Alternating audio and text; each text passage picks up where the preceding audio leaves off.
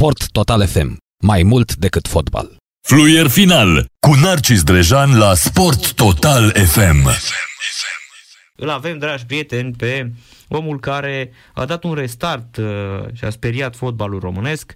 Sebastian Bodu, consilier de stat în echipa viceprim-ministrului Kelemen Hunor, pentru că sper că am spus bine, pentru că mi-e teamă să nu fi greșit în condițiile în care la politică mă pricep cum se pricepe și baba la mitraliere. Bună seara, domnule Bodu! Bună seara, nu, n-ați greșit. N-am greșit. Da. Asta e bine. Da, de consilier de stat în Guvernul României în aparatul propriu de lucru al vicepremierului Kelemen Hunor. Haideți să începem așa. În uh, ultima perioadă um, mă întrebam așa dacă ar fi rămas Sebastian Bodu în, uh, la ANAF în acea perioadă uh, sau și astăzi, unde ar fi ajuns fotbalul românesc?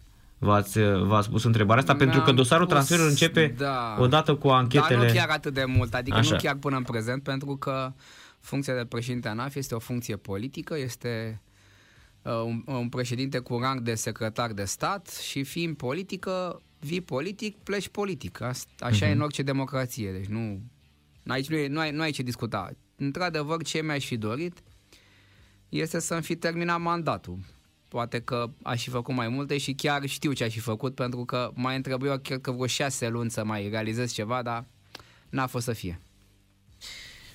Cum a început uh, dosarul transferului sau cum v-ați uh, sesizat? Cu- Cum a venit ideea E, în condițiile în asta care... nu e, nicio, nu, nu, nu e niciun secret ca vii din presă. În general, uh, informațiile sau multe din informațiile uh, importante pe care nu neapărat fiscul, dar și orice alte autorități ale statului le folosesc, provin din uh, surse uh, mass media. Am înțeles, deci așa a plecat. Dar totuși a fost, at- la vremea respectivă a fost așa un uh, război mediatic între dumneavoastră și Gigi Becali Și mai mulți, nu doar cu Gigi și mai Becali. mulți, așa este, și frații Victor și Giovanni Becali și George Copos, toți au început la și Meme Stoica, toți au început la vremea respectivă să, să vă atace.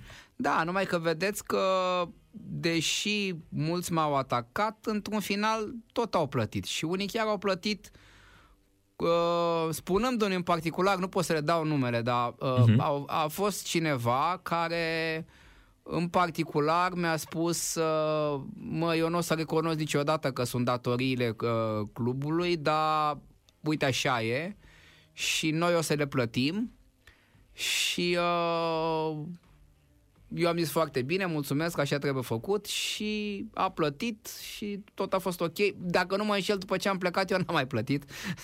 Dar cât am fost eu acolo, s-a, s-a ținut de fiecare plată, deci n-a ratat nicio plată. Am înțeles. Deci un om din fotbal. Da? Un om din fotbal, Am da, înțeles. nu-i dau numere, Am pentru înțeles. că a fost o, o discuție privată și din păcate România nu este o țară care să permită uh, uh, haideți să spunem uh, Transparență? transparență, nu, nu neapărat transparență, să permită aranjamente financiare. Ați văzut că în străinătate, inclusiv în situații penale, uh, corporații care sunt prinse cu tot felul de spălare de bani sau mai știu eu ce, uh, ajung la un plea bargain, să spunem în engleză, deci la o înțelegere cu autoritățile și plătesc o sumă foarte mare și totul se închide. Cum a fost Messi sau Ronaldo sau Neymar, cum a sunt fost, multe cu, cu cazuri. fiscul Nu, spaniol. Cu fiscul spaniol, cu alte autorități, inclusiv, v-am spus, inclusiv în uh, situații penale. ING a plătit nu știu câte amenzi să scape de nu ING România, ING din Olanda, să scape de uh, acuzații de spălare de bani și alte bănci mari au, au plătit. Uh. Da, mă rog, deci asta vreau să vă zic, nu că aș fi făcut eu vreo înțelegere, pentru că înțelegerea uh, era, ce spune, uh, codul de procedură fiscală, nu puteam eu să fac altceva. Dar vreau să spun că a fost interesantă discuția, dar uh, asta, mă, caracterul confidențial mă, mă împiedică să-l fac public, dar pe mine m-a mulțumit că, uite, domnule, există oameni care, chiar dacă nu cred că cunosc public, uh-huh. în particular au recunoscut că am avut dreptate și n-a fost prima dată. Mai e ceva ce pot să spun de data asta, o, o discuție privată, pentru că nu se referă la fotbal. Se referă la colectare în general, adică nu se referă la o situație particulară, ci se referă la o situație, situație generală. Dacă știți, dacă vă aduceți aminte, acum s-a uitat că ne-am obișnuit cu ea, dar cota unică pe uh, în fiscalitate a fost introdusă în decembrie 2004 când a venit uh, PNL-PD la guvernare și uh, vă dați seama că de la uh, o cotă progresivă între 25 și 38, parcă era pe atunci pe, pe impozit pe profit, între, nu mai știu, 25 și 40 pe venit, am ajuns la o cotă unică de 16%, deci automat, din punct de vedere uh, aritmetic, era o uh, uh, situație care putea pune, ridica probleme de reducerea veniturilor la bugetul de stat. Uh-huh, uh-huh, deci scădea automat uh, cota de impozitare, ceea ce înseamnă că trebuia mărită baza de impozitare. Altfel era nasol. Numai că această măsură fiscală coroborată cu măsuri de administrare fiscală pe care le-am implementat uh, cu echipa în acea perioadă au dus la o creștere a uh, încasărilor. Deci chiar la, la, dacă la început a fost un regres, un deficit, ulterior ne-am revenit, iar la finalul anului 2016 am avut uh, Uh, cel mai uh, mare grad de colectare a creanțelor fiscale din istoria fiscului. Deci niciodată n-am avut o creștere atât de mare în condiții de reducere de fiscalitate. Deci, repet, Uh, nu de creștere de fiscalitate, că e ușor să crești rata de fiscalitate, rata de impozitare. Evident că dacă crește rata, că nu știu, crește TVA, o să mai știu eu ce, automat îți cresc încasările. Dar noi am redus uh, uh, uh, fiscalitatea și am avut o creștere de încasare. Și aici, și aici revin la discuția privată pe care am avut-o cu cei de la Fondul Monetar Internațional, care la începutul anului 2005 mi-au zis că o să avem mari probleme și că economia va intra într-un mare impas din cauza cotei unice și că, deși noi doar, doar ce ieșisem din acord cu FMI-ul, uh, ne-au prezis că vom ajunge să intrăm iarăși în acord cu FMI-ul pentru că va fi dezastroasă situația bugetară. Și la sfârșitul anului 2006, 2006, când am avut colectarea spectaculoasă, erau la mine în birou și am întrebat, e, eh, am avut dreptate eu sau voi? Și zice, da, zice, tu ai avut dreptate și nu, nu vreți să ieșiți public să recunoaște? Și au spus, nu, nu putem să spunem public asta. Zic, nicio problemă. Normal că era o înfrângere da, mare da, pentru da, ei, da, da, corect. Nu, nu, uh-huh. nu pot să spun că e o înfrângere, dar hai să spunem că mă, uh, în general, FMI-ul se bazează pe mă, măsuri dure de consolidare fiscală și de austeritate fiscală și noi am, din contră, am mers pe măsuri expansioniste, ceea ce a crescut economia și a fost bine. Și uh-huh da, era, era cumva împotriva politicilor pe care le promovează femei sau ce puțin le promovau la momentul ăla. Între timp s-au mai, uh-huh. și-au mai schimbat și ei optica. Dar uh, în cazul dosarul transferului v-a adus și mm, popularitate foarte mare, adică ați devenit așa, ați intrat, a fost în centrul da, României. Acum s-a mai stins, adică probabil că vreo 3 din 10 mă mai cunosc, dar la momentul uh-huh. ăla țin minte că mă strigau copiii pe stradă, nene, nene, ce ai cu becali?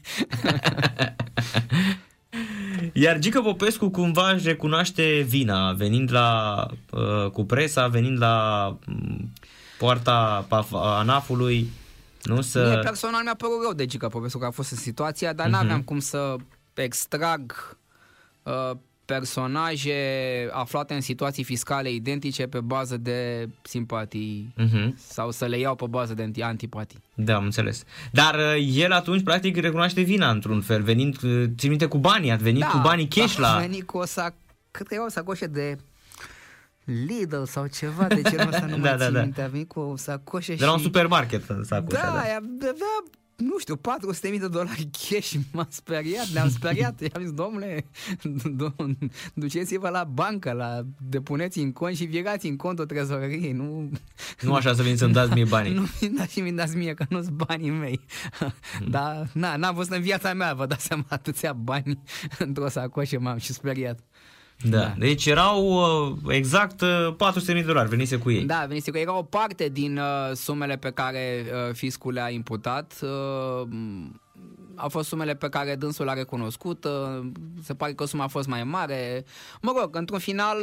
Uh, s-a întâmplat ce s-a întâmplat din punct de vedere al, uh, dos, uh, al dosarului penal, care evident a fost instrumentat de, de parchet, nu de noi, dar uh, noi am fost cei care am uh, uh, făcut probatoriu. Deci uh, actele uh, pe, ca, pe baza cărora uh, parchetul a obținut acele condamnări au fost obținute de noi la NAF prin contactele noastre fiscale cu țări din vest mai degrabă, că am scris și până est, dar nici nu, uh-huh, nu s-au uh-huh. deranjat să ne răspundă. Am înțeles. Dar uh, cum v-a venit ideea că fotbalul românesc este un uh, rău platnic la, la stat? Ați studiat sau uh, au, au fost mai degrabă semnale venite dinspre presă și mai ales faptul că la vremea respectivă se făceau foarte multe transferuri? Sunt două, sunt două situații uh-huh. juridice. Este, Așa. prima situație, situație juridică este cea de care vorbiți, transferurile. A doua situație juridică este cea a cluburilor uh, vechi lăsate i- insolvente, insolvabile și trecut activitatea pe cluburi noi. Pe altă firmă, cum se făcea atunci, altă da. firmă, Mhm. da. Deci, uh, dacă vorbim despre transferuri, uh, ideea mi-a venit din pre- adică inf- ideea, informația mi-a venit din presă, nu ideea, că noi știam că aia este evaziune fiscală, adică ascunderea sursei impozabile a fost dintotdeauna evaziune fiscală. Nu ne-a trebuit o legislație specială pentru asta, deoarece legislația exista încă de la prima formă a legii evaziunii fiscale din, uh, eu nu mai știu, 94, nu mai știu când a fost prima lege. A doua lege am făcut-o în 2005, pe la început chiar eu am, am scris-o cu, cu mâna mea. A doua lege, a eva- adică actuala lege a evaziunii fiscale, Mhm. 241 pe 2005. Uh, și acolo situația fiscală și juridică este de felul următor. Uh, uh, se, se făceau uh, subevaluări de transfer, în sensul că în actele din România se înregistra un anumit preț al transferului, iar în uh, actele înregistrate la cluburile din străinătate, cluburile cumpărătoare, se înregistra o sumă mai mare, adică cât, că ăia, ăia probabil că acolo erau mai obișnuiți cu fiscul și nu-și permiteau, sau mai, mai speriați uh-huh. de fisc și nu-și permiteau să subevalueze tranzacțiile și acolo apărea suma reală a transferurilor care uneori nici măcar nu era plătită clubului, ci era plătită In- uh, Erau unor third persoane party, fizice. cum se spune da, în unei engleză, third da. party. Juridic nu este bă, civil din punct de vedere al Am dreptului înțeles, civil, nu nu e- este ilegal. am dar din înțeles, punct de nu e vedere ilegalitate, fiscal, da. Mhm. Din punct de vedere fiscal este evident că este o sumă. Adică dacă omul ăla, te- terța parte, care era o persoană fizică, venea și declara, nu era nicio problemă. E treaba lor, părțile cum își uh, stabilesc uh, conturile în care se fac plățile. Mhm, mhm. Dar uh, ascunderea sursei impozabile este o faptă de evaziune fiscală și e adevărat că dosarul a durat 8 ani, dar acum iarăși răscolim prin amintiri.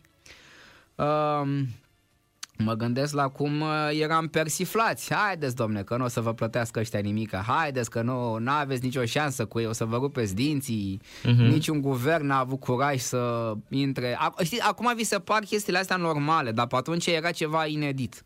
Deci nu se întâmplase niciodată ca o autoritate, indiferent cum se numea ea, că era fisc, că era altceva, să aibă curaj să intre pe domeniul ăsta, pentru că întotdeauna s-a considerat că uh, a trece o anumită linie legală până la urmă ar aduce, uh, uh, să spunem, uh, uh, ar aduce un deficit de imagine politică partidului. Da, corect. Până la urmă și despre asta era vorba Da, la, despre la asta pe era. atunci. Aduceți-vă aminte că politicienii erau în tribune cu fotbaliști, adică nu se punea problema să te duci la meci. Și eu am primit invitații, hai de la meci, hai de la meci, dar niciodată l-am, n-am fost uh, la un meci pe baza unei invitații, am fost pe banii mei, Mhm. adică fără să... Și beream cu șapca în cap așa să nu, nu mă Să- va- să nu vă Să nu recunoască, mă da, recunoască. da, vă, da. Și, și să- aduceți-vă aminte că eu niciodată nu spuneam cu ce echipă țin, tocmai ca să nu se interpreteze. Da, dar uh, a, ați ținut cu vreo echipă sau ați fost uh, microbist așa? Sau? Am fost microbi și acum pot să spun pentru că oricum echipa respectivă s-a Nu mai dus există. naibii. Așa. E, când eram mai mic eram uh, fan al Universității Craiova. Hoa! Da. Deci țin minte că eram în 83 când jucau cu Kaiserslautern și aveam, dacă mai țineți minte, erau, apara- erau aparatele de radio RIC Ric alea cu, cu o cască. cu o cască și eram la ora de nu mai știu ce, Deci în 83. în 83. L-a da, dat și- negrilă gol în... Da, și ascultam cu casca aia în, în, în clasă, Mhm, meciul Craiovei, da. Pa, ce tare, te nu da, știam. Da. Da, eu născut în Craiova. Da, deci eram clasa 7 Mhm. În 83 am clasa 7 și ascultam meciul Craiovei la aparatul de radio RIC, care era o revoluție pe atunci, așa mic. Da, da, Era da. perfect pentru Deci vă astfel dați de seama dacă, dacă, acțiuni subversive. dacă s-ar fi aflat atunci că erați fan Craiova, a, spuneau oamenii, a, păi sunt presiuni despre Da, Craiova. presiuni, da. Da, da, da. Craiova nu mai lua nimic, e clar, se pregătește Da. Și a doua, distrugerea. a doua situație juridică, diferită de prima, Mhm. a fost cea a devalizării cluburilor, nu neapărat de către uh, actualii proprietari sau proprietarii din vremea aia, că mulți se apărau, domne, așa erau ele devalizate când le-am luat. Uh-huh. Uh, unele da, unele nu. Uh, problema juridică era că în momentul în care iei de pe o persoană juridică tot ce e bun, hai să spunem în termeni juridici activul sau în termen contabil activul, și lași acolo tot ce e rău în termeni juridici pasivul, datoriile, uh-huh. uh, înseamnă că tu ai uh, uh, lăsat firma aia, societatea aia, acea persoană juridică într-o situație clar de uh, imposibilitate financiară. În termeni juridici fiscali, mai bine zis, insolvabilitate sau, din punct de vedere comercial, insolvență. Uh-huh. Uh, și atunci, uh, spre o deosebire de dosarul transferului unde n-a fost nevoie de intervenție legislativă, am făcut o modificare la codul de procedură fiscală, care există și astăzi, dar cu tot o altă formă și mi-e, mi-e rușine de cum a ajuns acum. Și am făcut o modificare fiscală pe care nici aici n-am inventat-o eu, am preluat-o din alte legislații, se numește ca, uh, cazul Phoenix, în engleză Phoenix. Da, Phoenix, română. da. Uh-huh.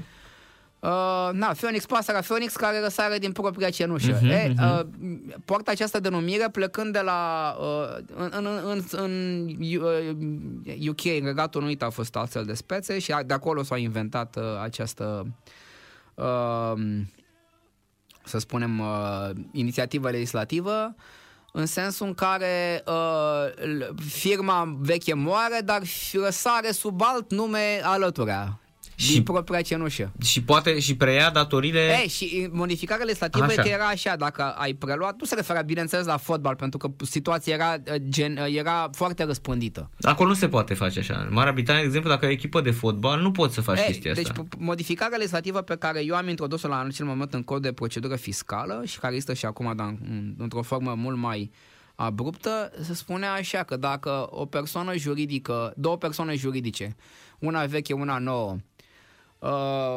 uh, fac o operațiune prin care se transferă de la cea uh, veche la cea nouă uh, majoritatea activelor, majoritatea salariaților sau uh, majoritatea contractelor, uh, în momentul ăla firma nouă devine solidar răspunzătoare pentru datorii cu firma veche. Pentru datoriile fiscale, că noi în codul de procedură civil, fiscală nu putem să ne referim la alte datorii, dar ar fi fost interesant ca astfel de prevedere să fie extinsă și la altfel de datorii, pentru că nu numai debitorii fiscali pot fi fraudați și uh, creditorii fiscali pot fi fraudați și și orice alt, alte categorii de creditori. Poate că așa ar fi fost mult mai bine din punctul ăsta de vedere al ideilor că uh, au apărut o grămadă de echipe de fotbal, palmaresul la unii, păi, că exact. erau firmele astea care da. tot făceau trecerea asta și la un moment dat nici nu mai știai că ajungeai să vezi că un club de fotbal mâine era, era uh, fostă spălătorie auto sau mai știu eu ce că mutau actele pe da, altă da, firmă mutau, și așa mai departe. Așa, da. e, și uh, în materie de fotbal, că asta vă interesează, uh-huh. am pornit de la un caz al unei echipe de fotbal, foarte cunoscută, nu-i dau numele, pentru care am primit, uh, haideți să spunem un pic așa, uh, ca în filmele cu spionaj, am primit actele de transfer, deci cineva mi le-a dat așa, iau de ce am eu, doar pentru o echipă. Și... Uh, am uh, folosit acele acte pentru a trage răspunderea solidară a noului club, uh, a noilor cluburi, cu unele am câștigat, cu unul am pierdut și am și vă să vă spun de ce am pierdut. Pentru că pentru, că, pentru a atrage răspunderea solidară a noului club, trebuia ca vechiul club să fie insolvent. Insolvent din punct de vedere fiscal, ceea ce uh, conform codului de procedură fiscală, înseamnă întocmirea unui proces verbal de insolvabilitate prin care se constată că nu mai are bunuri urmăribile.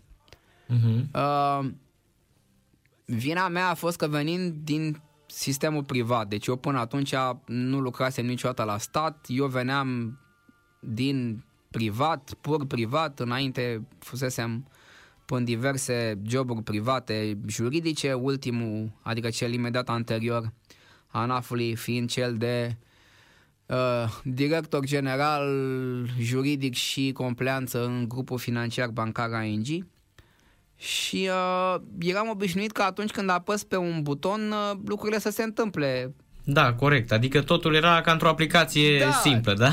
Eu când am apăsat butonul ăsta și am cerut procesul verbal de insolvabilitate care ar fi trebuit încheiat cu ani în urmă, dar nimeni nu se deranjeze să-l, să-l încheie, uh, am crezut că lucrurile se vor întâ- întâmpla în felul ăsta și mi se va aduce un proces verbal de insol- insolvabilitate corect întocmit. Numai că din diverse motive și nu, niciun caz nu cred că m-a sabotat cineva, dar pur și simplu, probabil că două săptămâni nu le-au fost suficiente să uh, uh, facă procesul verbal și din cauza modului cum se lucrase până atunci, cel puțin în AF, dacă nu în general la stat, nimeni n-a avut curajul să-mi spună, domne, nu avem timp, două săptămâni, dați-ne mai mult timp. Eu nefiind absurd, adică, Mhm. dar... uh, Înțelegând la vremea respectivă, Înțelegând, da, Mhm. deci eu am crezut că este suficient. N-a fost suficient și pentru că le-a fost teamă, probabil, să-mi spună că nu este suficient timp, am încheiat procesul verbal uh, pe genunchi, în sensul că nu s-au dus să vadă dacă mai sunt sau nu mai sunt bunuri urmăribile și m-am trezit în instanță că vine debitorul insolvabil, spune nu sunt insolvabil, mai am o imprimantă și un computer vechi de 20 de ani, deci niște hârburi, dar mai aveau bunuri urmăribile, ca să zic așa. Mhm. Și drept urmare, instanța a zis la momentul ăla că nu, domne, nu e insolvabilă, că mare bunuri imorimile. E adevărat că și instanțele la momentul ăla erau mult mai conservatoare, ca să folosesc un termen uh, așa elegant decât Mhm, sunt mhm. acum. Da. Pentru că atunci când ai datorii de nu mai știu câte zeci de milioane de euro și mai ai o imprimantă și un computer, e clar că nu există, e, club, e clar că uh, societatea respectivă este insolvabilă și chiar am dat un exemplu, păi domne zic, dacă mergem pe raționamentul ăsta înseamnă că niciodată o persoană juridică nu va fi insolvabilă pentru că tot timpul da, cineva, oricine, va putea să aducă în acea societate un bun de o valoare minoră. Nu știu, un pix de Mhm. 100 de lei. Da, da. Și o spune, domne, nu e insolvabilă, are un pix de 100 de lei. Și tot așa. Da, corect. Ceea ce este absurd. și uh, am pierdut din cauza aia. Ba, Na, a fost un eșec personal, să zic așa, pentru că toată lumea a zis că, domne, ce prost sunt ăia, că... Na, deci greșeala a plecat de la un proces verbal făcut uh, pe genunchi din motive de uh, lipsă de timp. Asta e. Deci Mhm, istoria Am înțeles. va consemna. După aceea, că aici a- a- voiam să ajung uh, ca să fac o continuare cu începutul emisiunii, ce ar fi fost dacă aș, mi, a- aș mai fi stat uh, așa. Ei, eu eram cu modificare legislativă pe țeavă care să reglementează această prostie că dacă mai ai trei lulele nu ești insolvabil. Și Am înțeles. a, a, era o definiție cu o diferență vădită între uh, activ și pasiv. Ceea ce, cam, cam asta e definiția insolvabilității. Da? Când cu bunurile existente, cu activele existente, nu-ți poți acoperi pasivul. Asta este definiția insolvabilității. Corect. Și Dar- uh, n-am, n-am mai reușit să o duc până la capăt, dar o să vă povestesc un episod simpatic pentru că începusem să ajunsesem modificarea, am făcut-o pe cale l- legislativă în sensul că n-am făcut ordonanță de urgență tocmai ca să nu nasc suspiciuni că ce-i grabă asta, că până la urmă nu era nicio grabă și atunci am făcut-o pe proiect de lege și țin minte că a a ajuns în uh, Senat, care era prima cameră sesizată și în uh, expunerea de motive am arătat acolo niște cazuri cu CFR-ul, cu nu mai știu ce scria pe acolo. Uh, Situația nu era neapărat uh, specifică cluburilor de fotbal. Am înțeles. Erau multe situații în piață în, cu societăți care uh, erau insolvabile, dar aveau trei lulele. Am înțeles. Și am, am, am uh, motivat-o cu niște exemple concrete, dar niciunul din fotbal. Și tocmai ca să nu nasc suspiciuni că, domne, ce cu fotbalul, de ce de fotbal? Și atunci ai zis, hai domn, să lăsăm fotbalul la o parte, că fotbalul întotdeauna naște, uh, haideți să spunem, emoții și pasiuni și poate inclusiv uh, uh, reacții negative sau opoziții. Și uh, a trecut cap în brânză de nu știu câte comisii și a ajuns la comisia uh, economică, unde uh, a, aproape trecuse când uh, unul din uh, membrii comisiei, nu mai știu care, uh, pardon, de fapt știu care, dar nu mai știu ce funcție avea, dar nici nu mai știu dacă era membru sau avea și o funcție în comisie, care este domnul Hrebenciuc, a zis, zice, bă, tu ai făcut asta pentru Clubul X. nu domnule, Era zic, stilist. e- Era, nu știu ce era, zic, Era nu, cu domnule, steaua e el. cu CFR-ul, lasă-mă în pace cu Mhm. cluburile tale. Băi, zice, tu ai făcut-o pentru clubul Pentru X. fotbal. Deci, Da, vedeți, era sperietoarea fotbalului. Da, da, da. Și, Mhm. uh, mă rog, după, la scurt timp după asta am fost eliberat din funcție și lucrurile au, s-au întors de unde au plecat. Am înțeles, s-au mai relaxat și oamenii din fotbal. S-au mai relaxat și oamenii din Da. fotbal. Dar apropo, ați, uh, ați fost eliberat din funcție, în momentul acela ați crezut că într-o zi oamenii aceștia vor ajunge la închisoare pentru, ce, pentru prejudiciul adus în dosarul transferurilor? Sincer, nu. Sincer, n-am crezut că, mai ales că în fond au fost achitați. Că trecuseră, da, exact, și trecuseră niște ani. Da, trecuseră niște ani. Deci, nu, eram deja europarlamentar la p- al doilea mandat. Și uitaseră Uitasem, bineînțeles, și uitasem. Mm-hmm. Nici nu mai țin aminte. Acum mi-aduc aminte, știu, era, eram în- într-un, într-un autocar, cu, făceam un transfer de la un aeroport sau nu mai știu, ceva de genul ăsta și atunci a, a apărut uh, chestia asta și... Uh, uh, dar uitase lumea și cine începuse, adică... Da, da, da, da, da, trecuseră atâția Cred ani. că sunt atâția ani și țin minte că uh, a fost așa o, un reviriment sau lumea și-a amintit de mine datorită unui articol în Hot News, dacă nu mă înșel.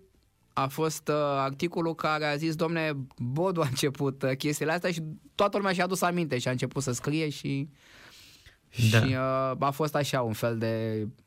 Bă, Da, ați simțit că n-ați uh, muncit degeaba atunci. a, da, nu, n-a fost, n-a fost o satisfacție personală că au fost condamnați. Nu, pentru că dar totuși eu am ați și procedat declarat că corect, nu. adică- Da, eu am procedat corect. Eu am spus dintotdeauna că eu n-am nicio satisfacție când cineva intră la pușcărie. Satisfacția mea este să, să recupereze prejudiciu și, dacă se poate, și niște amenzi acolo consistente ca să le, Mhm. să-i, uh, să previ să se mai întâmple astfel de fapte. Da. Deci aduceți-vă aminte că în prima lege a, a varianta evaziunii fiscale a fost o prevedere care după aia a fost abrogată și ca- care acum a fost repusă pe tapet, în care dacă era o sumă, un prejudiciu sub 100 de mii de euro, dacă nu mă înșel în prima variantă, sau 100 de mii de lei, nu mai știu, fapta nu era infracțiune, ci era o faptă administrativă, Mhm. dacă se recupera prejudiciu plus ceva de, nu mai știu, era, mai plăteai ceva în plus. Eu, eu și acum sunt pe principiu că, domnule, dacă recuperezi prejudiciu plus ceva, adică nu doar prejudiciu, că așa, hai să o fac, că dacă mă prinde, dau bani înapoi și asta e, nu. Da, da, da. Plătești prejudiciu plus, uh, nu știu, încă 50% pe atâta sau ceva de genul ăsta. Atunci eu, n-am, eu, n-am, eu nu sunt adeptul pușcăriei cu orice echip. E adevărat că înțeles. acum e la modă, toată lumea se intră la pușcărie. Nu, eu sunt adeptul să... Să dea recupere- banul. Să dea banul și să mă dea ceva și peste, deci pe lângă prejudiciu și ca să nu vezi minte să nu mai fac a doua oară și cred că toată lumea are de câștigat, că nu îmi folosește mie stat la nimica sau așa că unul stă în pușcărie și nu se recuperează nici măcar prejudiciu și iese după Mhm. trei ani și ronță e din... Da, da. În afara celor uh, celebrelor amenințări pe care le-ați primit la vremea respectivă, au mai fost și alte despre care n-ați vrut să vorbiți, pentru că țin minte că într-un interviu dat, cred că chiar în Gazeta Sporturilor, spuneați că uh, sfătuiesc pe domnul Becali să aibă grijă că tot timpul, în perioada asta, por la mine un pistol. Uh, nu de Becali mi-era frică. Și acum vorbesc cu Becali, n-am nicio problemă. Da, m-am întâlnit cu el acum vreun, cu vreun an, că dacă nu mă înșel, chiar e simpatică faza și am să vă povestesc. Vă rog. Uh, eu stau în zona uh, centru și uh, grădina icoane și uh, uh, mă duc destul de des la biserica din cartier în sensul că dacă trec pe acolo, intru și în biserică, nu stau mult, mă rog și ies. Nu, nu, nu sunt genul care îmi pun icoane pe pereți și umblu Am cu înțeles, adică- cruci atârnate de... Da. uh, Discret. Discret, da. În sinea mea acolo, așa. Și uh, intru, în, intru în, uh, în biserică, biserica fiind o, nefiind foarte frecventată în cursul săptămânii. Da. Ca orice biserică, deci sunt cam goale bisericile în cursul săptămânii. Și, Mai puțin duminica. Da, pe asta zic, nu era, nu era o zi de slujbă. Da. Și intru în biserică și mă opresc în mijloc și începusem să mă rog, mă uitam așa în sus la spre divinitate și bă, că mă atrage cineva de mâneca dreaptă. Zic, bă, zic, o sta în drum, zic, na, zic, nu știu, cine știe. Și vreau să mă dau la parte, dar văd că mă trage mai tare. Că mă uit Gigi. Zic, ce faci mă aici la mine în cartier? Păi uite, am adus o icoană făcătoare de minuni. Mă rog, nu avem ce să... Na, nu, nu mai avem nimic de împărțit și personal n-am avut nici atunci nimic de împărțit cu el, era o chestie instituțională, ca să zic așa. Da. Așa, și revenim la amenințări. Așa, au mai fost? Uh, m, amenințări lui Gigi Becali nu le-am luat niciodată în serios pentru că nu cred că era cazul să... Adică eu l-am cunoscut și mi-am dat seama așa de... E mai gura de el era. Mhm, am înțeles. Da. Adică nu, nu, nu cred că era genul de om care chiar să pună în practică o amenințare fizică. Și uh, în schimb am avut uh, o situație foarte periculoasă, nu știu de unde provine, că n-am, uh, n-am reușit să o identific. Să o reperați. Să o reperez. Uh, aveam, unde stăteam înainte, aveam un vecin care uh, avea cheia de la poartă, nu și de la casă, că m- m-a ajutat pe în curte pe acolo, mai nu știu ce, el fiind mai uh, mai tehnic Da, așa da. și uh, într-o zi speriat, când am venit de la birou, a venit la mine și mi-a zis, zice, mă, au venit unii și m-au întrebat dacă pot să intru în casă la tine și dacă da, a- aș putea să, să mă umplu de bani. Așa, am- așa i-au spus. Ăsta s-a speriat, uh, le-a zis că nu, a, a- a plecat, uh, n-a putut să spună decât că era un BMW alb, nici măcar număr de înmatriculare, nici nimica și atunci a fost o situație într-adevăr când cineva s-a gândit uh, serios să... Ce a fost amenințare reală. Da, nu știu ce ar fi vrut. Nu am, Sau, po- hai po- să po- zicem, uh, putea să fie și un teribilism. Uh, nu cred că a fost un teribilism. Probabil că, probabil că vreau să mă compromită, să-mi bage bani sau droguri, știu ce Am naiba înțeles, să-mi bage să în vă- casă. Bine, da, da, da, da, da. un pic mai greu pentru că vecinul, nu numai că vecinul nu avea uh, cheia de la casă, dar eu am toate alarmele posibile și atunci și acum în casă, adică Am înțeles. nici James Bond cred că nu intră la mine în casă. Adică nu, nu mai nu contează de care, dar am toate Da, da, da, alarmele corect, posibile corect. și sistemele de supraveghere și Da. Da. Deci se poate filma un, un, uh, o, o, viitoarea peliculă James Bond poate fi filmată în casă la Sebastian da, Bodu. da, da, da, da. Dar presiuni politice au fost atunci pentru că oamenii din fotbal aveau relații foarte suspuse politic, mai ales că Gigi era uh, prieten cu Băsescu, apăruseră pe atunci uh, chiar uh, împreună. Adică existau presiuni politice pentru că mulți, mulți oameni din aparatul de stat după câțiva ani recunosc că în unele uh, dosare, în unele cazuri au fost presiuni politice asupra lor. Ați simțit? Dacă da, vedeam și eu că se întâlnesc oamenii politici cu oameni din fotbal. Deci nu-mi dau seama dacă... Deci la momentul ăla uh, nu am uh, considerat că acele întâlniri dintre politicieni de vârf și oameni din fotbal ar putea să reprezinte o presiune implicită la adresa mea, Uh-huh. pentru că niciodată uh, în discuțiile directe sau indirecte, în sensul că să-mi transmită cineva, nu s-a pus problema unei presiuni.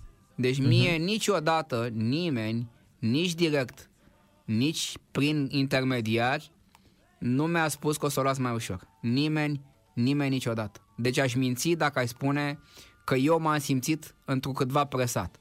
Poate că altul în locul meu, dacă ar fi văzut că ăia se întâlnesc acolo, o să zic, băi, ia să o las eu mai ușor. Că cine știe Că pătesc. cine știe ce, eu, pe mine nu m-a interesat și probabil că am avut dreptate pentru că nimeni nu mi-a, rep- nici măcar nu mi-a reproșat vreodată Bă, n-am, n-am fost încântat de ceea ce ai făcut, Ni, niciodată și vă spun că și acum, dup- acum după atâția ani n-aș avea niciun motiv să ascund Da. că nu am simțit niciun fel de presiune, zero presiune. Din contră, uh, nu la modul general, dar atâta cât trebuie din punct de vedere politic, uh, era, ierarhic politic, am fost încurajat. Păi Asta e foarte bine. Uh, Ceea ce îmi spuneți acum e foarte bine pentru că în perioada aceea România încă era așa la nivelul ăsta de junglă politică. Erau intervenții, adică lucruri destul de, Dacă de cineva urâte, a dar făcut vreo intervenție la, la mine și mi-ar fi spus, mi-aș fi Mhm. dat demisia în secunda 2 și aș fi am plecat. înțeles. Da, foarte interesant. Deci Eu v-am să înțeleg spus, că... nu veneam, nu veneam uh, de la, nu știu, din șomaj, nu veneam de la, nu știu ce, slujbe amărâte. Sau va arunca vreun partid. Da, sau așa, Mhm, nu, nu, mhm. n-am avut nicio problemă. Am, am avut un moment în care am vrut să dau demisia la vreo câteva luni după ce am venit, dar nu este legat de, de fotbal în niciun caz. Uh-huh. Și am vrut, dar mă rog, până la urmă s-a insistat, hai totuși nu pleca, dar atunci eram hotărât, deci chiar sunasem la, la ING și zic, bă, gata, eu mă întorc, Uh-huh. nu mai, nu mai, eu nu mai pot să, să fac chestia asta, uh-huh. eu chestiile astea nu le, așa ceva nu se face, eu nu suport așa ceva. Uh-huh. Uh-huh. Dar a fost cea mai stresată perioadă din, uh, din uh, viața dumneavoastră? Da, a fost cea mai stresantă. E adevărat. Da? Da, nu din cauza fotbalului, Aia erau alte chestii care Am înțeles, adică... Erau chestii urâte Mhm, rău de tot, adică nu dormeam nici cu pastile, pf, aveam niște situații în care, știți, lumea crede, băi, că ăla e acolo, care mașină cu șofer, că ești m, privilegii. Dar și responsabilitate mare. Deci vă spun că, că deci responsabilitățile erau uriașe și uh, erau situații în care uh, mi se cerea să îmi asum eu o responsabilitate, deși nu era responsabilitatea mea, adică mă depășea mult cu mine, atât politic cât și administrativ. Și mă gândeam, băi, cum să fac? Zic, dacă fac așa, mă leagă, dacă fac invers, mă împușcă. Adică chiar nu știam cum să fac. O să, o să râdeți, pare, pare că, nu, că nu e verosimil, dar erau niște situații efectiv în- din care nu știam cum, cum să ies și evident că n-am făcut nimic, nici așa, nici așa, în speranța că se vor rezolva de la sine. Uh-huh. Și, într-adevăr, unele s-au rezolvat de la sine sau, nu știu, nu mi-am mai păsat. Uh-huh, am înțeles.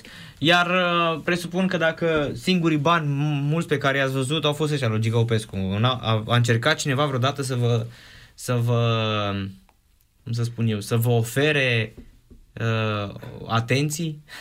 Ca să nu spun șpagă. Să, să fiu să nu sincer, spun să fiu șpagă. sincer, nu. Deci nu mi-a zis- Erați, erați o sperietoare, clar. Deci că, da, poate că le-a fost teamă că să, să nu, să, deci nu, nu mi-a oferit nimeni a, așa ceva. Uh, e posibil să se fi bătut apropouri, uh, dar nu de către persoane total necunoscute, de persoane, hai să spunem, nici prieteni, așa, Mhm, persoane mhm. cunoscuți. E posibil să se fi bătut apropouri. Uh, dacă au fost așa ce chestii de astea, m-am făcut că nu înțeleg.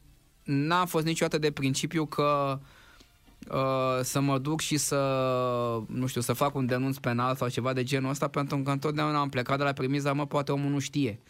Poate nu știe legea, poate nu, nu știe că chestiile astea nu se pot face. Nu în sens de să-ți dau, uh, dar în sensul să, bă, nu poți să faci și tu o chestie ca să scapi ăla de un sechestru, să nu știu ce și ziceam, bă, uite, legea spune că dacă vrea o ridicare de sechestru, trebuie pus o garanție, la la la la la la uh-huh. și vedeam că strâmbau din asta, că se așteptau la un alt răspuns, adică, băi, nu se poate și chiar dacă presupunem că aș face eu, deci uh, nu-ți face sistemul electronic, adică niciun funcționar public nu are curajul să-ți facă chestia asta. Și explicam că, uite, legea spune așa și așa și poate erau dezamăgiri, dar întotdeauna am plecat de la premiza că e foarte, sau mai bine să, să cred că omul nu știe legea și că de aia mi-a spus decât să fi crezut că îmi spune ca să fac o, o să comit o, o infracțiune. Deci niciodată n-am, mai ales că n-au fost situații în care să vină cu, să scoată banul sau atunci era altceva. Dar astfel de sugestii, ai fă nu știu ce, au fost, dar v-am spus, le-am tratat uh, ca pe niște uh, sau le-am considerat a fi niște uh, lacune uh, uh, cu privire la conținutul legislației. Am înțeles. La sport vă, vă uitați? Sincer, mă uit doar la competițiile majore. Mhm. Adică dacă e tenis, uh, mă uit la semifinale, finale, nu mă uit la, Mhm. la, la tot, mă uit la Grand Slam, că nu mă uit la orice așa. Am înțeles.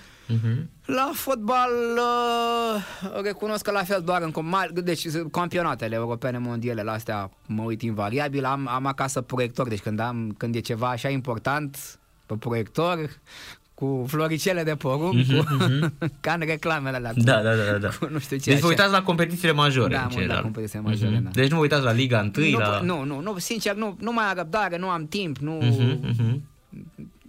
am alte, alte priorități, am, am familie, copil, Uh, încerc să-mi petrec uh, mai mult, mai ales că uh, în- și uh, faptul că am uh, revenit în administrație, chiar că se împlinește un an de când am, Ați revenit am în, revenit în aparatul guvern. de stat. Da, Mhm, inițial mhm. ca uh, în calitate de consilier de stat al uh, premierului Ludovic Orban și Mhm, acum mhm. de consilier de stat în, în, uh, uh, al vicepremierului uh, Da, Kerem da. Hunor.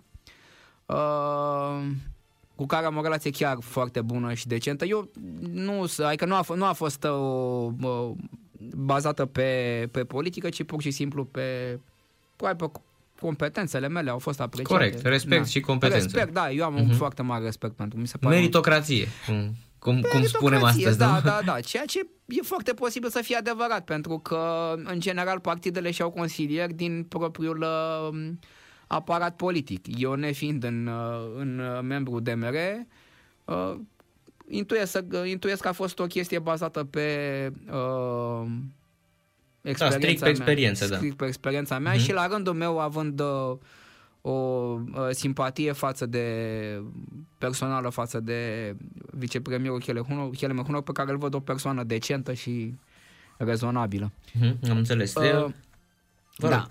Uh, nu, a început să vă, să vă zic cu, cu, cu meciurile că nu, Așa. nu, mai am, nu mai am răbdare să mă uit la, la orice fel de meci pentru că am alte priorități în viață și această funcție uh, am, am, am acceptat-o și am dorit-o pentru că nu este o funcție care să-mi dea insomnii.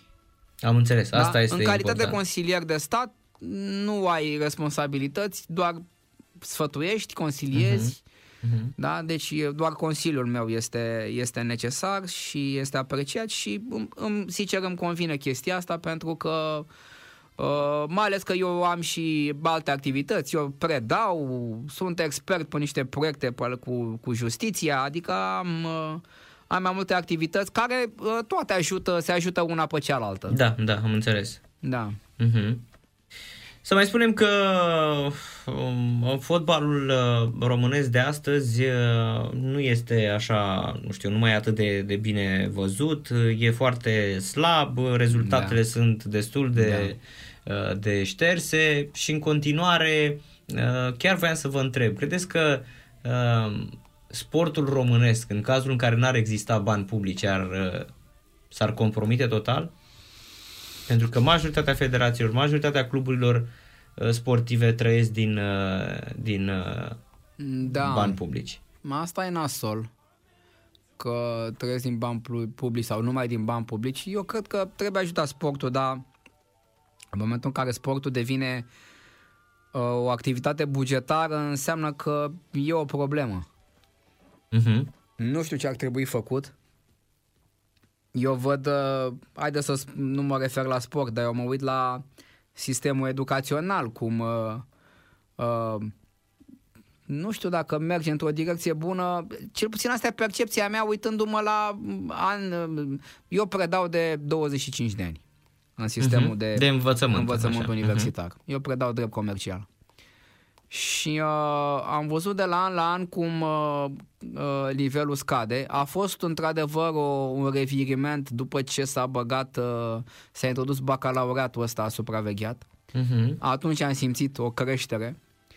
După care iarăși încet, încet a început să, să se ducă în jos și nu știu ce e de făcut pentru că problema nu pleacă de la... Problema pleacă de la, probabil de la clasele primare, nu-mi dau seama ce ar trebui făcut, că nu sunt specialist în, în educație, dar vă pot spune că eu ca profesor uh, universitar simt chestia asta, uh, știu de la uh, angajatori din domeniul juridic că nu găsesc uh, uh, ușor oameni pregătiți, că mm, există o, o supraapreciere personală din partea absolvenților în sensul că nu sunt bine pregătiți, dar vor 1000 de euro pe lună salariu. Din prima. Din prima, da. Uh-huh. De la 18-19 ani, de corect. la, nu știu, eu Sau vorbesc chiar de pe cei băncile absolvenții de facultății, drept, da. nu, nu Mhm, știu mhm. cei absolvenții de liceu. Uh-huh. Uh, văd că nu mai există specialiști în diferite meserii, toată lumea face facultate și dacă face o facultate nu contează bună, proastă, acreditată, neacreditată, acreditată degeaba sau așa. Nu mai există un filtru. Mai departe, da. Da, nu mai e un filtru. Da, au pretenții de nu știu ce și nu știu, deci e, e un pic așa trist că nu știu care este soluția, nu, nu-mi dau seama care este soluția. Eu încerc pe cât posibil în, în profesia mea să împărtășesc altora, să îi fac să... Nu știu. Uh-huh. Eu, eu am fost, uh, am terminat cu al, nu știu, al patrulea sau al cincilea din anul meu, am mi-am făcut doctorat, masterat, MBA, am cam încercat să mă, să mă, să mă specializez, să, vă să, mă, perfecționați. să mă perfecționez, să învăț, să fiu la curent, să, știu, să fiu cel mai bun, să nu ratez, să, să fiu apreciat. Am scris foarte mult, deci pe zona asta de drept comercial nu cred că a scris cineva mai mult ca mine. Bine, sunt situații, sunt, sunt, uh, pardon, sunt uh, aspecte mai puțin cunoscute din activitatea mea, pentru că lumea mă știe ca politician și nu, uh-huh. nu știe latura asta, pentru pe care nici eu nu am, uh, să spunem, uh, despre care nici eu nu am vorbit foarte mult, că nu, nu, nu, le, nu le amestec. Cum la școală nu fac politică, adică nu, nu deschid subiecte politice, mă deranjează când un student uh, deschide o discuție politică, politica nu are ce căuta în școală. Exact, nici în sport zic eu că nu are ce Da, căuta. da, nu domnule. Ce facem, ce fac la televizor și ce spun este una, ce fac la școală este cu totul altceva și nu se intersectează cele două domenii. Uh-huh. De ce credeți că s-a dus uh, fotbalul în cap de când a intrat justiția în, în priză, a intrat în el? Probabil că banii ăștia negri aveau și ei un anumit rol de a unge, Uh-huh. nu-mi dau seama. Nu vreau să vorbesc despre fotbal pentru că e un domeniu în care se vehiculează sume mari sau cel puțin la, la vârf. Se vehiculau. Se vehiculau. Da, că acum ați văzut, după pandemie Am au scăzut văzut, considerabil da, în au toată scăzut lumea. Considerabil Mhm, în toată mhm, lumea, mhm. da. Mă rog, și acum vezi pe afară niște transferuri la niște sume de alea de, nu pot să numesc zerourile. Exact, nici nu știi cum se face Nu transferul. știu La... cum se face transferul, dar da. probabil că, nu știu, nu e neapărat cea mai fericită paralelă din cauza uh, diferenței de uh, statut social, dar uh, sunt, uh, să spunem, uh, idei uh,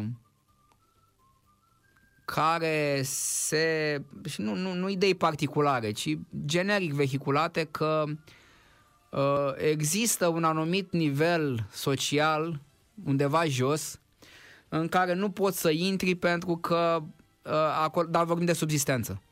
Deci dacă ai intra cu măsuri fiscale severe, uh, ai avea efecte contrare. Și eu știu că m-am lovit când eram la ANAF și probabil că se lovesc și alții, s-au lovit și alții ulterior uh, plecării mele care au, au avut această funcție și care au în continuare funcții în, în uh, agenția fiscală de, nu știu, vă dau un exemplu cu uh, gospodăriile agricole. Ce naiba să le impozitez că ok, are pentru, gospodă, pentru consumul propriu și mai vinde în piață. Ce să-l impozitez? Da? Sau cu ăștia care fac pălincă sau țuică până Pe acasă, da, da. pe acasă. A apărut cu, și cu ideea alam- asta Cu să- alambicul. Ce naiba să impozitez? Că, Uh-huh. adică sunt situații în care dacă intri faci mai, faci mai mult rău. Adică noi, suntem, un- noi, noi, noi, noi nu suntem un stat foarte bogat sau cel puțin suntem, suntem, suntem un stat cu discrepanțe foarte mari între venituri. Deci avem zona București-Ilfov care este, nu știu, pe locul 8 în UE ca venituri, adică stă mai bine decât alte capitale a- din vestul Europei. Uh-huh. Și avem zone din România unde este sărăcie lucie și nu neapărat așa în sensul că în București e bine și acolo e rău, dar dacă ești din București și te duci așa pe drum, vezi cum parcă ai schimbat țara, adică discrepanțele sunt foarte mari, mai ales dacă, tu, ești- dacă ești din București în sud, încolo și te duci, vezi că Cred că cum ieși așa vreo 40 de kilometri încolo de București, începi să vezi cum arată România, de fapt. Da, cum Nu? arată România. Sau bă, bă, bă, mai ai șocul când ieși din, uh, din uh, România înspre vest și cum, a- vezi cum arată satele din, nu știu, Arad, care Aradul nu este un județ sărac și vezi, sărac, și vezi cum arată Da, satele da. din Ungaria, adică brusc Se simte așa se o simte discrepanță, așa. da. Deci Mhm. atât când ești din România, dar și în interiorul României. Da, știți ce, când am avut cel mai mare șoc al discrepanței, nu când am ieșit din București și am intrat în Giurgiu. Când uh, din, Suce- în Suceava, în județul Suceava, am ieșit din Moldova și am intrat în Bucovina. Deci în același județ. Și când am intrat în Bucovina, adică următoarea localitate care e Bucovina, mi s-a părut că am intrat în altă țară.